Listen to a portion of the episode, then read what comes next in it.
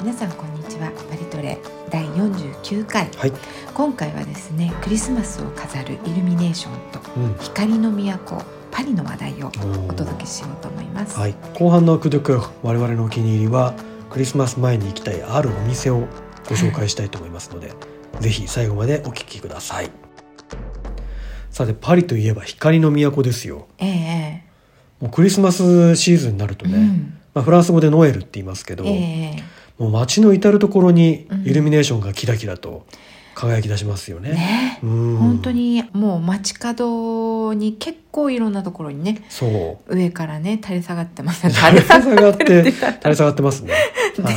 電球がねい、そうですね。そういろんな形でいろんな色垂のねれ下がり系ですね ね大体、うんはい11月の終わりぐらいがね、ええ大体みんなあのそれをつけ始める時期っていうことでそうですね12月はずっとついててるわけですけど、ええええまあ何しろね冬のパリ暗いんですよ暗いっ暗すぎるていうかなんか昼間もあんまり太陽当たる日ってないじゃないですそか、うなんですよ曇ってたりとか、ねちょっとこう小雨が降天っ気て悪たいんりでとすよかってね、あの夏日本だと、うんあの冬はこう太平洋側はすごくカラッと晴れてるイメージがあるんで,、そうですね、うん結構我々こう関東から来た人間には、ええこのどんよりした冬ってのは結構応えるっていうね、結構辛いですね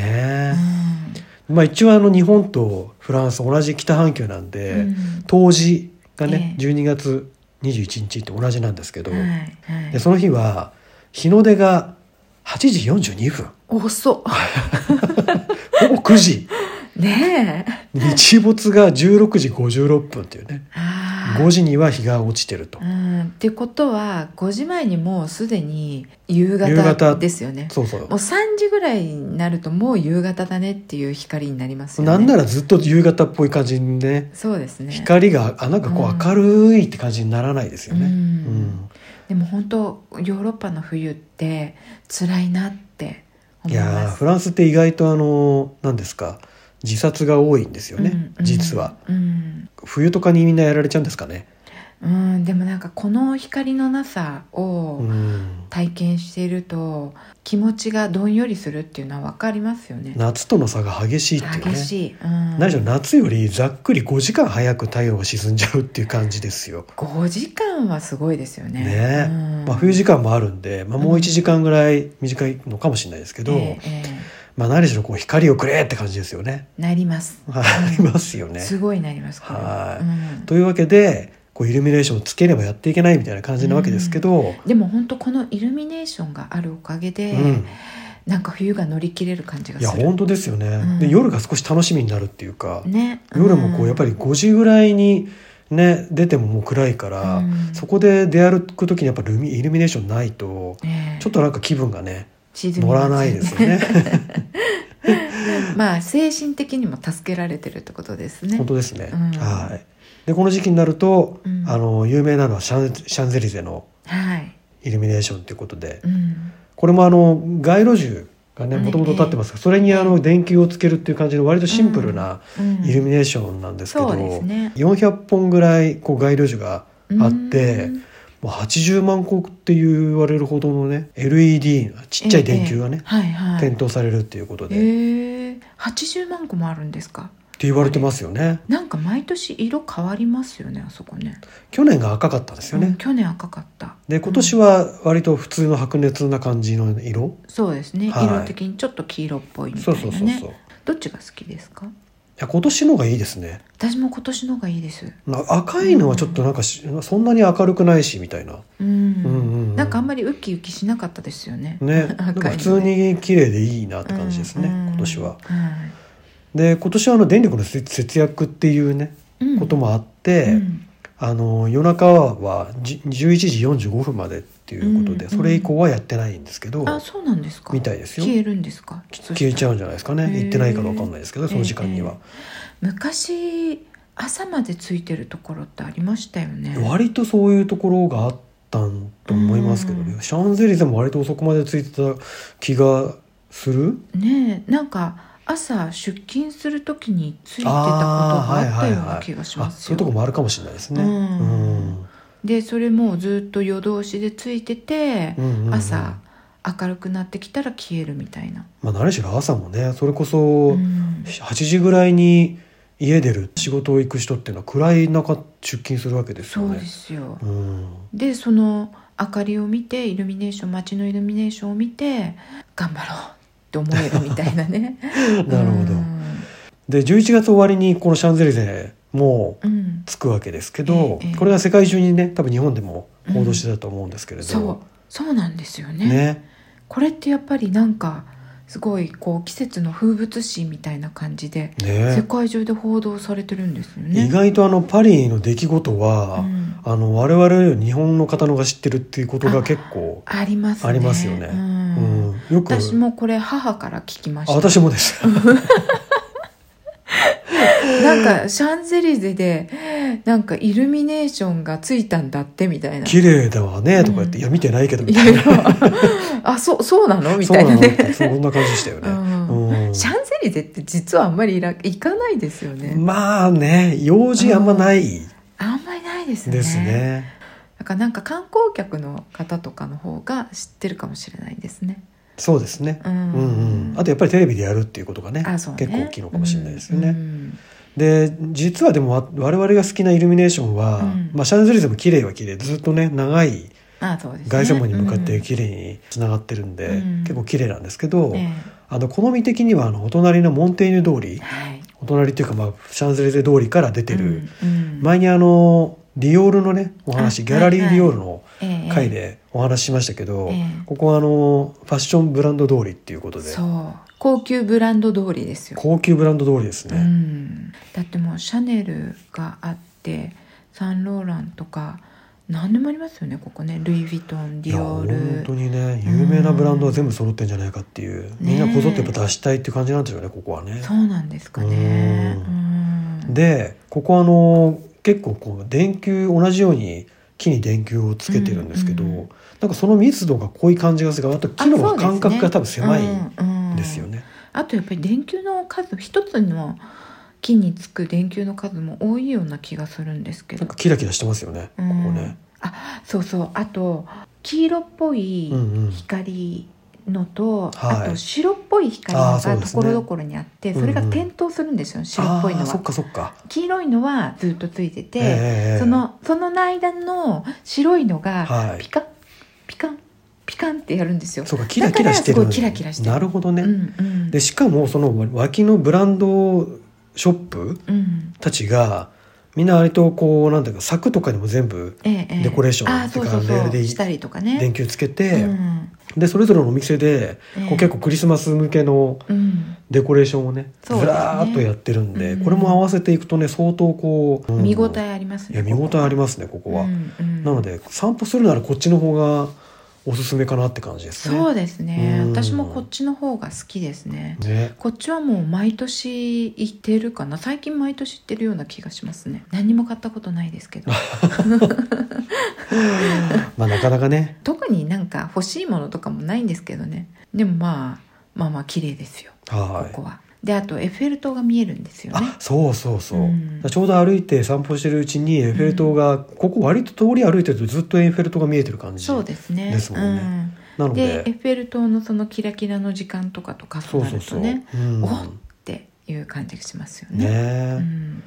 で他にもバンドーム広場とかね、あーはいはい、うんあとサンジェルマン・デ・プレもところどころにイルミネーションが結構あって、うんえであとベルシー・ビラージュっていううんパリの東の方にはい新しい商業施設がええあって、えちょっとこう村みたいな、えうん、なんでしょうね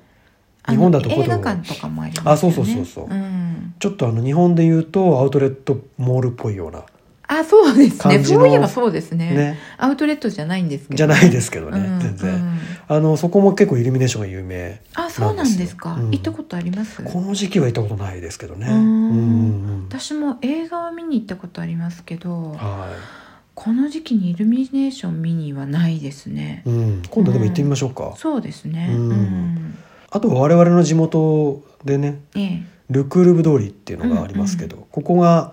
割と商店街があって、えええ結構イルミネーションが綺麗なんですよあねここは綺麗ですうね、ん、ううんん、なかなかこう街の商店街のうんイルミネーションって街によって全然違うじゃないですかそうですね年によってもね違ったりするし、うんうんなんか私の印象なんですけど、はい我々がフランスに来たのが2009年うんだからもう13年前になるんですかうん、ね、おおはい、うん、13年前の時ってあまあ13年前の時はあれだあのまだパリに来てませんでしたね我々ね最初はね、うんはいだから我々がパリのこういうイルミネーション街のイルミネーション見てるのは2010年以降ですかねということになりますね。ううんんなんかこの頃ってもっとイルミネーションがこう豪華だったような気がするんですけどうーんなんかここ十数年経ってちょっとなんだろうシンプルになったりとかうんうんうん寂しい感じになってるなっていう印象なんですけどどう思います、なんかあれですよ景気によってだいぶ変わるなって感じはまずあって、うんうん、で多分我々が見てる地元のええところうんあたりが、うん結構経費削減とかそういうまああんまり人がもう集まらないってこともあるのかもしれないですけどねそうなんですかね。確かにちょっと場所によってだいぶあの珍家になったところがねそそううなんかちょっとこうなんかペラペラってした腰みのみたいなの が下がってるところとかそう電球ぶら下げただけみたいなとかね、そううんあと昔はあのこうなんか惑星みたいなこうぼんぼりみたいなうんランプの周りに星がキラキラキラってなってたのが、うんあの惑星だけになってるとかね、あ、そうそう そう。あれは寂しいですよね、正え直。逆でしょ普通って、うんうん星だけとかならまだねねえ、あねえの惑星だけってあの、丸い球がこう2個3個下がってる って、えーこれどうなんだろうと思いますよね。な誰がね提案するんだろうと思いますけどね、あともう一つ、あの、思ったのが、多分昔って LED じゃなかったんじゃないかと思うんですよ。いわゆる白熱系ってことですかね、うん電球がうね、んうんでそれが、まあ、電力の節約とかも関係もあって、うんうんあと例えば木にやるところだと、はその LED の方が木に優しかったりそとうですねかっていうんで LED にしましょうよっていうことになって変わって、い、うんうんちょっとこう寂しくなったのかなっていう感じがするんですけどどう思います LED になった時に、うんいやここれ調べてないと分かんないですけど、うんうんうん値段が上がったと単価がねああ電球の単価が上がるっっていう、でそうなると、うんやっぱ全体のコストが決まってるから、ええこう電球の数が減るっていうことで、寂しくなっ結果的に寂しくなったってことはあるかもしれないですね。ああそっかこれちょっとうん調べとくべきですかね。そうですうね、ん、惑星と星が、ね星が消えて惑星だけになったりとかそうそうそう。うんその理由はもしかしたら LED 化にあったかもしれないっていう。うんはこの今住んでるところの前のうちの最寄りの駅のイルミネーションがすっごく好きだったんですい。およお。で最初ね私たちが引っ越してきたばっかりの頃のイルミネーシうョんうんうんンすごくよくって、はもう毎日そこの駅に帰ってくるのが、まあ、うんその頃仕事をしてたんい。で,、はで帰ってくるのがすごい楽しみい。でおー地下、鉄上がってきてあれを見てうん気分がぐっと盛り上がって帰るっていうのがはもうすごく好きだったのいに、うある年変わっちゃったんですよんねなる ほど。でね賃金になりましたやっぱり LED 化ですね。そうですねこれはちょっとここそこに鍵がありそうなんで、ちょっとまあ多分景気とかそういうこともね、あると思いますすけど、ちょっとこれ調べてみましょう。そうですねはいはいさあそしてイルミネーションはいと一緒に、うんやっぱりクリスマスイチがね、うんパリの風物詩としてはええありますけど、うん今年はあのチュイルリー庭園にうんあクリスマスイチがええ出てて、コロナ前まではシャンゼリゼだったんですけど、そうですよねねシャンゼリゼいつの間にかなくなったなと思っていたそうとなんですよ。で、あそこであのよく遊園地が出てるところに、あの遊園地、まあ、ないくつかアトラクション残ってるんですけど、えええあの今年はあそこにクリスマスイチが出えてなますね。何がありますか何がや屋台がほらいっあぱあい出そうそてうるじそゃう。ないですかはい。いろんなものが。いろんなものそりゃそうでしょうねもともとあのクリスマスイチ、あのフランスではマルシェ・ド・ノエルって言いますけど、あのドイツが発祥じゃないですか。あそうですねそれがアルザスを通ってパリとかね、こっちの方に来てるので、はいまあ、あっちのものが多いですよね。ああっっちっちていうののはドイドイツのね、ドイツ系うんそうそう、はいプレッツェルとか、あプレッツェルね美味しいですよね あとソーセセージとか、サラミとか。あソーセージサラミはもう定番ですね定番ですよ。もううんドイツ行ったらね、これしか食うもんないぐらいの勢いで。ねえ、はいで。も日本じゃありえないですけどねお祭りの屋台でソーセージとか 本当ですね。でもフランクフルトがあるわあじゃあやっぱりこれ系っていうのはもう全世界共通なんですかねまあ、だからその場で食いたいものって感じでしょうね。うん、まあサラミその場でね剥いて食べる人いないですけど、ね、 います。あいますあ、いますよ。ドイツは食べますよ。あそうなんですかだってサンドイッチにサラミを挟む国ですからね。えでも切ってあるじゃないですか切ってサラミまあねう、んそうですね。サラミそのままこう一本ガブつくいたりとかするんですかねありえると思いますよ。そうですうねん。そっかサラミねはいあとは飴。あ飴ねうん。飴すごいもうあの毒々しい色の飴とか、ね、独々しくって長いなんか、うんうねうね伸ばして作るような。うんうん、飴ありますよねありますねありますね、うん、あとヌガーとあか、ぬが多い、うんショコラね。この時期ですから、ショコラも多いですよあまあシねョ。コうラはねん。あとチュロスとか。あはいはいはいそうそう。食べ物ばっかりですね。そうですねあと、うん、綿飴ね。これも意外と多いですよね。うんそうですね、バーバパパそう、ねバーバパパ綿飴っってて言いますよね、うん、うんえなんでバーバパパなんでしょうねあれ昔あのアニメでねはいあのバーバパパっていううんあの本当綿飴綿飴みたいなうんあのムーミンのカバじゃないやつみた いなカバじゃないってこと耳ないとかそういうことですかあ耳ないですね、うあん耳あどうでしょうねちょっとピンクっぽいやつピンです、クね、っぽいうねうねしたような感じのね、あれが発祥なんじゃないですかね、うんあれに似てるっていうことじゃないですかね多分ね、うんあとサンタの衣装とかね、まあ、クリスマスツリーとかそういうまあクリスマス用品えですよ、えええあの帽子とか売ってんですあかそうそねうそうサそンうタそうのあ売ってる売今ってる最近こうなんか電飾がついてピカピカなるやつとか結構おーあそうですか、ん流行ってますようねーんうん子供がつけてますあなんかねクリスマスになるとお店の人とかがねかぶってたりしますあー確かにね、うんあ結構そうそう最近お店であのサンタの帽子かぶってるねとこ結構ありますねいよううんんあとまあ普通にビスケットとかねあそうあのノエルのビスケットってカネルがあのカネルがシナモンそうそうそうそうシナモンが入ったビスケットあのこんな今一生懸命あの夫が形をやっておりますけれども全く見えないですねややっこさんみたいなやっこさんなんていうんですかねあれ人型のねやっこさんが通じるんですかね人型のビスケットとかねあそうですねうんうん、まあ、あとはあの有名なのはホットワインあ晩鐘ね晩鐘がありますよね、うんうんはい伝統的なところでは、うんあと普通に T シャツとかトレーナートレーナーとかも売ってたようなうん、気がしますけどね、今まあ何でもありなんでしょうね結構ありますね、うんうん、うんまあそういったもんですねははい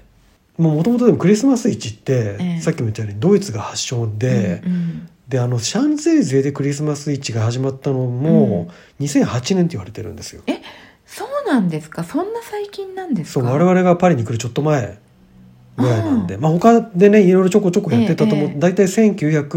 1990年ぐらいから、うんあのヨーロッパ中に広まったって、ねええ割と最近なんですよだから。じゃあなんか伝統的とかっていうよりはあいやいや全然、ねえ、うんうんうん最近伝統のはあれなんですね伝統はドイツうんの方とか、うんアルザスとかが伝統、ですよねうん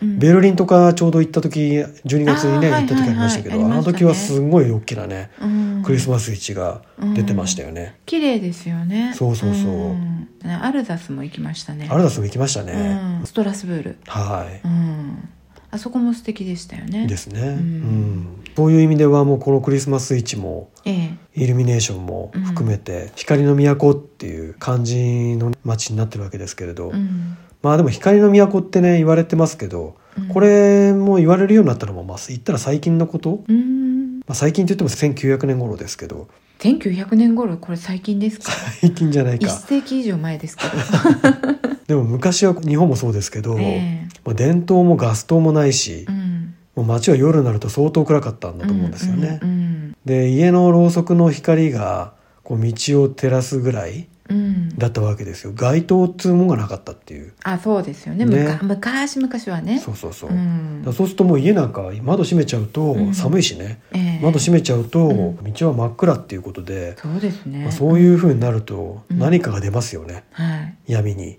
ええ何ですかお化け暗いとお化け出ますよねね怖いよねお化け お化け怖いです違います悪人ですよ違いま悪人、はい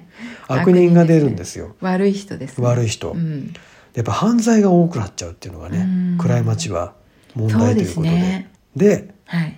ルイ14世がおまた出ましたか太陽王うで何かとねパリトレでお話しする歴史はやっぱりルイ14世が出てくルるイ14世何しろもう長生きだからいそうろんなことしてんですよ ね。ルイ14世がえこう自分が治めてるパリでねえうんこう犯罪が多いっていう悪い噂良くないっていううんことでうんうん街に光をつけようと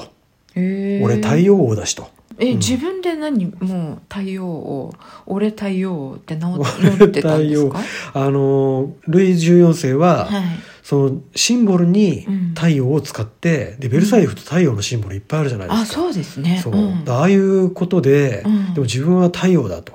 要はそのあー頂点にいるっていうこととね、アポロンのええやっぱり神の化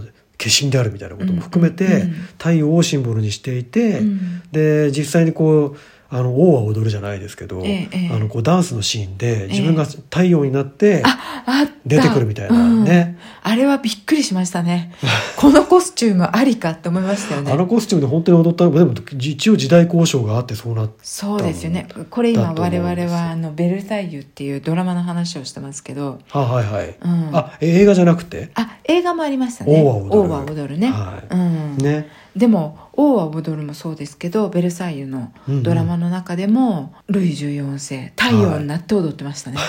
あれ出てきた時はななんでみんな笑わないんだろうと思いましたよね ここ笑うところじじゃないのみたいなそうねねあれは笑える瞬間ですよね、うんでもそれがゆえに、 ええ太陽王と、まあ、うん呼ばれて、うん多分自分もそう思ってたと思いますけどうね、ん俺は太陽王なるほだどと、うんその太陽王はがい初めて街灯をつけた、でもこの頃って別に電気とかもないしそう結局ろうそくなわけじゃないですかそうなんですどようやってつけるんですか街灯これ1665年とか1667年とかんうんちょっと説がいくつかあるんですけど、ねあのガラスのケースみたいなうんものにうんろうそくを入れてそれを建物と建物の間にロープを渡したところにぶら下げたみたいな、へーそういう感じだったらしいですよへーそうなんですかでも一応パリのその中中心部にうん2700個だったかな、へーすごいですそうねの街灯がそれでつけられたっていうんで、へ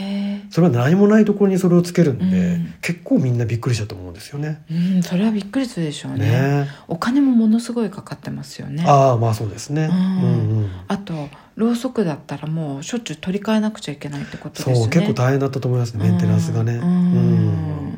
でまあそれでもこう話題になって、ええおさすが対応とうんいう感じになったらしいんですけど、うんまあ、それがこう建物の壁につけた街灯にこう変わって、ええでそこに今度はアルコールランプみたいな、ええ今度は油の時代になって。うんえそれそれはもうルイ14世の時代じゃなくてあそもうのもっと後ってずっとこ後とでですすかねあの、うん革命の頃とかあはいそのぐらいですけけど、ど、へえでその後1830年ぐらいからうんガス灯うんができ始めガて、ス灯っていうのはどこにガスがいるんですかあの頃はあの最初はできできたては分かんないですけど、ええその後こえうえパリ中にこうガス管があ張り巡ガスすね管が張り巡らすうんなってでそれからこう供給されるっていうへえ感じだったと思いますけどねでもつけるのと消すのはああそうそう自動でやったんですかいやいや人ですよえそれの専用の郵便配達さんみたいな感じでああそうでガすスね灯付け員みたいなガ人スが灯付け員がまあつけいるろいろ兼務してたかもしれないですけどね、うんなんかあの一説によると、え当時1500人ぐらいのえうんガス点灯スタッフええがいてええでこれをみんなでこう街中にこうね行行かせてで毎日こう一気につけてたみたいですよえけえ消すのもってことですか、消すのもどっかで消してたんでしょうね、うん制服とかあったんですかね消すのはもしかしたら、うんあのガスを止めれば消えるんじゃないですかそうなんですかねもしかししたらねて、うん、うんえでも無視しましたね今私の言ったことはい制服とかあったんですかね制服うんで嘘みたいな話ですけど、ええなんで制服無視するんですか 知らないからですよ 気にならないんですか気になりましたえだってなんか制服って気になりません制服気になりますかだって昔の郵便配達の人の制服とか、うんうんうん、昔の警察官の制服とかあー警察官は気にな昔るのなんか自衛隊の人たちの制服とかはい昔の鉄道員の制服とかはい制服って気になるじゃないですかでそうですか1500人いるんですよ、うん、うんねガストをつける人が制服あったんじゃないかと思うじゃないですかあのー一応なんか絵とか写真あのちょっと後半1800年代の後半になってくると、ええ写真とかあるじゃないですか。あはいはいであのー例えばフランスでいうとブラッサイって有名な写真家がいるんですけど、ええええがガスガス灯をつける人の写真を撮ってますけど、確かに制服着てた、あそうなんですか今思い出しました帽子もかぶってる帽子かぶってるああちょっと警官っぽい感じですようね。んうんうんうん言ったらで警官っぽいというか郵便風っぽいうんうん感じ、うん、です私ねも今それをイメージしてました、うんうんうん郵便風っぽい感じそうそうそうそんな感じですね、なんかこう街に明かりを灯すって栄誉ある仕事ですよいねやそうかもしれないですよねうんかっこいいですよねだってねねうんうんこう下からこう照らす人もいればあとは、うん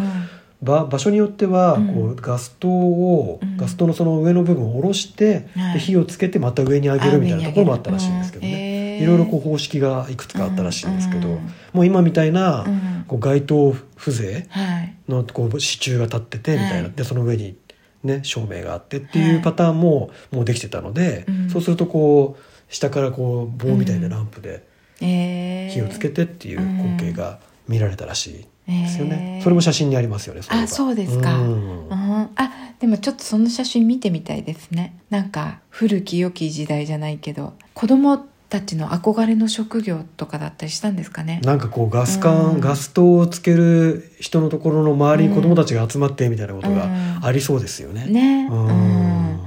俺も大きくなったらこの仕事に就くんだみたいなねねうん、ところがこのガス灯の時代は長く続かないんですよ、あら電気がね早々にやってきますんでそうですよねそうなんですちよょっと子供たちも夢破れたりみたいなね1878年に、うん いわゆる白熱電球っていうのができたんですってえそれはやっぱりエジソンが発明したんですか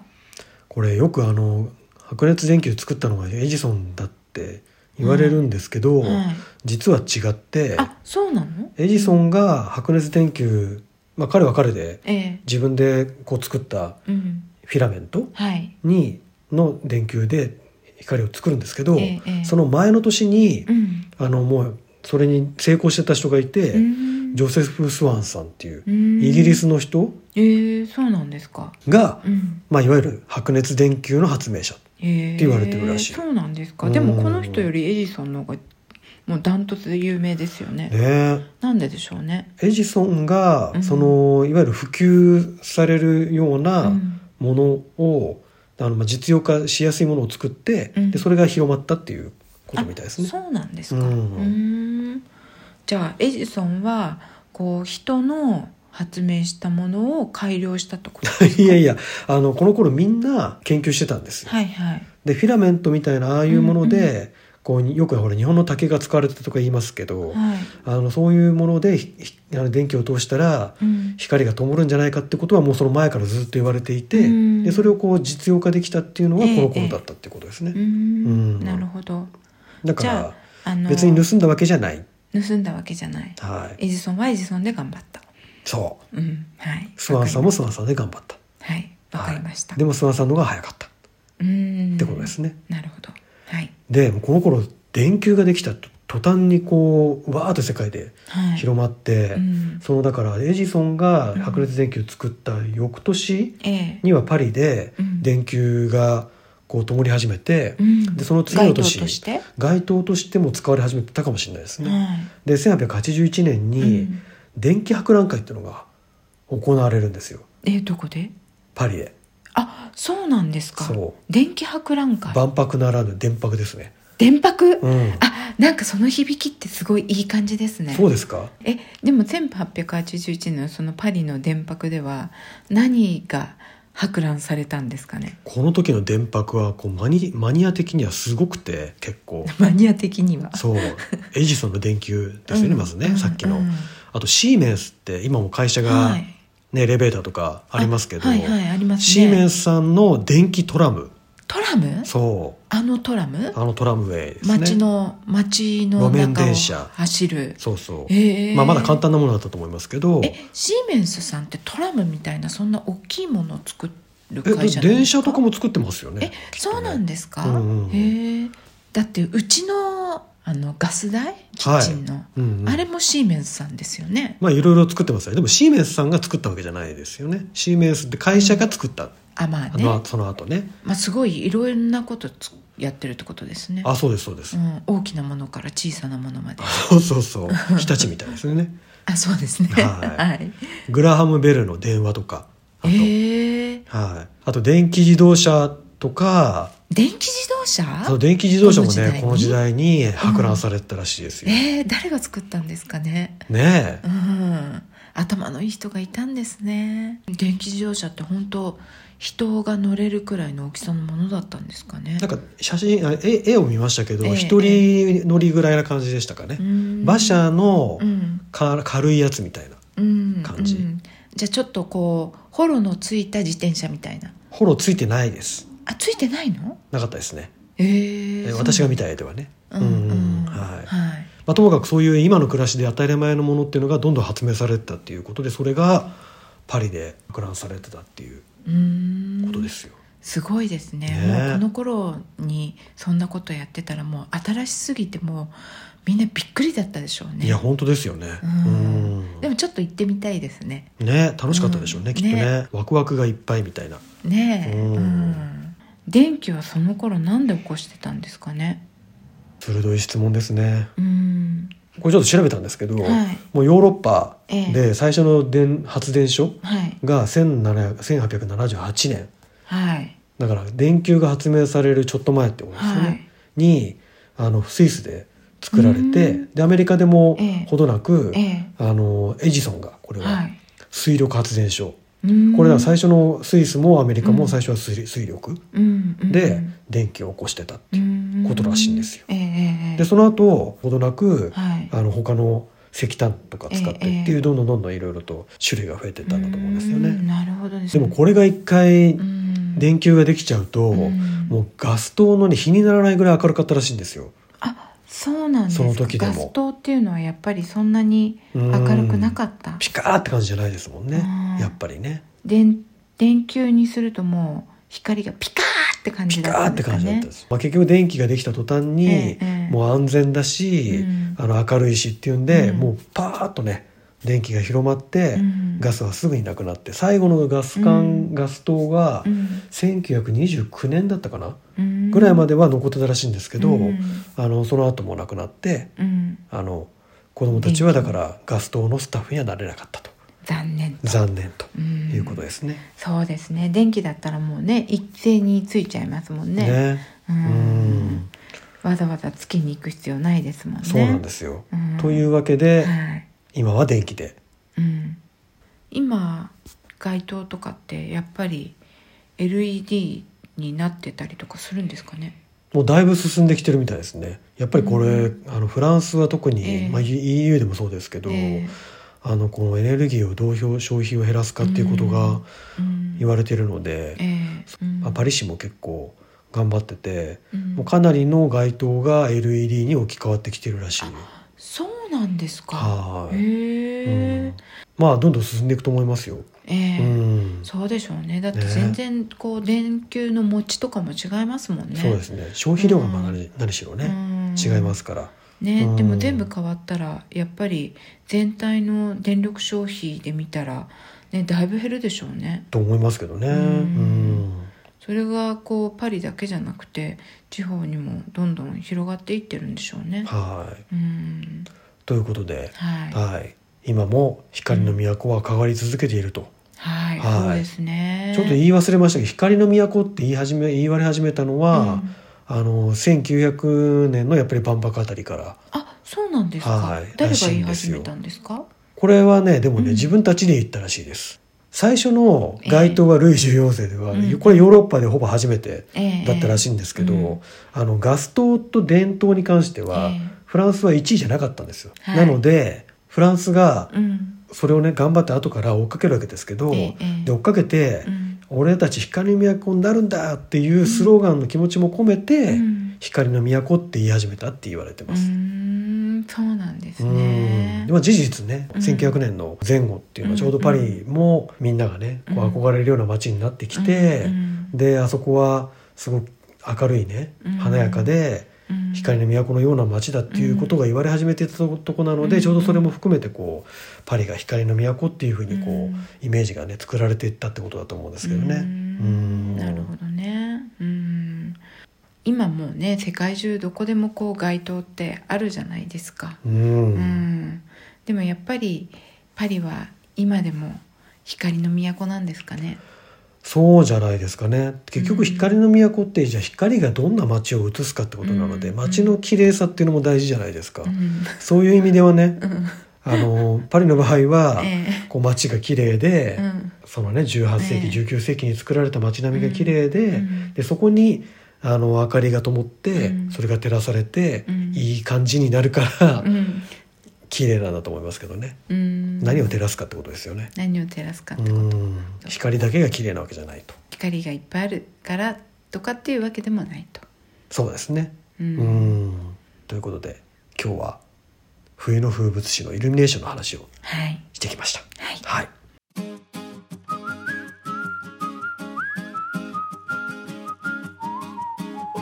今週のクドゥク我々のお気に入りですけれどもえっと今日はですねはい可愛らしいお店ですようんパッサージュ・ジュフロワって前にはいル・バランタンっていう、うんうんサロンドテをご紹はい介ごした紹と思う介しまんしたですけねど、はその真ん前ですいね、真向かいにねはい、ありま真す向かいにあるはでパッサージュ・ジュフロワってミュゼ・グレーファンっていういね、はいあれはなんていうんですか老人形の老人館形館で すね。は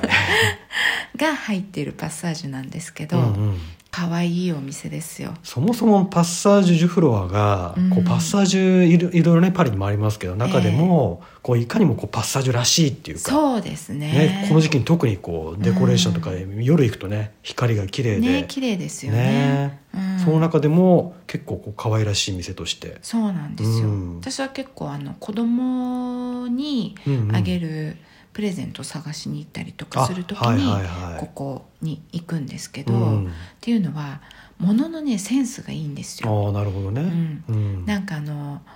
子供向けのものってすごく幼稚なものとかが多かったりするじゃそうななでいすんでか。すよね。で色が結構どぎつくって、うんうんうんもう真っピンク真っ赤真っ青みたいな、ね、ちょっとこうどぎつい感じのものって、うんこう大人が見ると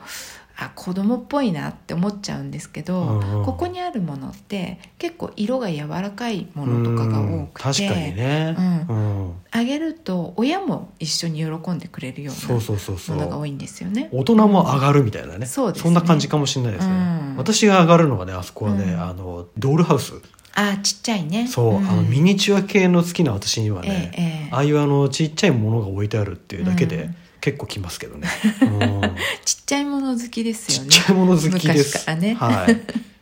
ドールハウスとか作ったことないですけどねないけど、うんあのほらそれはね私が男子だから持たないって思ってるだけで、ええああいうの見るのは好きですねう、ーんうんでなんかお店の外にすごい古い木馬がうんあるんですよね、はいはいはいでまあ私は乗らないです けど子供とか結構乗ってね遊んだりとかして ねそうですね、うんあれをいわゆる客寄せパンダってことですかねあそうですねねか客寄せ木馬ですね客寄せ木馬、 はいお店の中があの2階建てになってて2階の方に登っていくと、ぬいぐるみコーナーとかねああそうそうそうそう、うんあと自分で作れるようなあのすごくいい色の揃ったうんうんフェルトが、あああったそうでりすかへするんですよえうんあそこのフェルトねすっごい可愛いです。へんえ、でそのフェルトは、うんそうか子供に何かを作ってあげようとかっていう時そにうで使うすみたいなね、ことうですかん、そういうものを作ったりとかでもまあ大人も十分使えますよ、ねですよねきっとね、うんすごく色のセンスがいいんで、うんううんうんんで厚さが違うものがいくつか揃ってたりとかするのなるでほどね手作りする人にもすごくいいと思います、でちっちゃいあのお人形とかもあの最近すごく流行ってるのがネズミネズミああ、ねはいはネズミの家みんな族ねいインスタとか見てるとね、うんすっごい出フてるランス人家族の子供いる家族とかみんな載せてますよねそう、うんね特に女の子がいる家あ族そうはそうねそう、まあ可愛いんですけどね実際そううんでなんかネズミのグッズとかもねいっぱいあっ てね、うん、なんかそれでお家が作れたりとかす作るんれでるす作よ、ね、れるうん、ネズミベッドの中に入れてあげそたうりとそかうそうしそうてね寝布団かもせちゃんてとあっねてねうんうんあれすごい可愛いですよねいや可愛いですよそういったものが揃っているお店ということで何かしら見つかるって感じがありますねあそこねそうですねそういうとこたま,、うんたま手箱たま手箱って宝箱っぽい感じそうですねううんんうん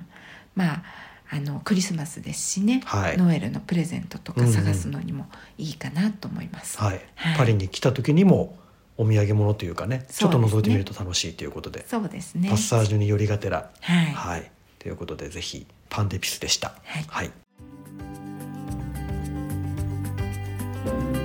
では今日はイルミネーションのことについて話してきましたけれどもは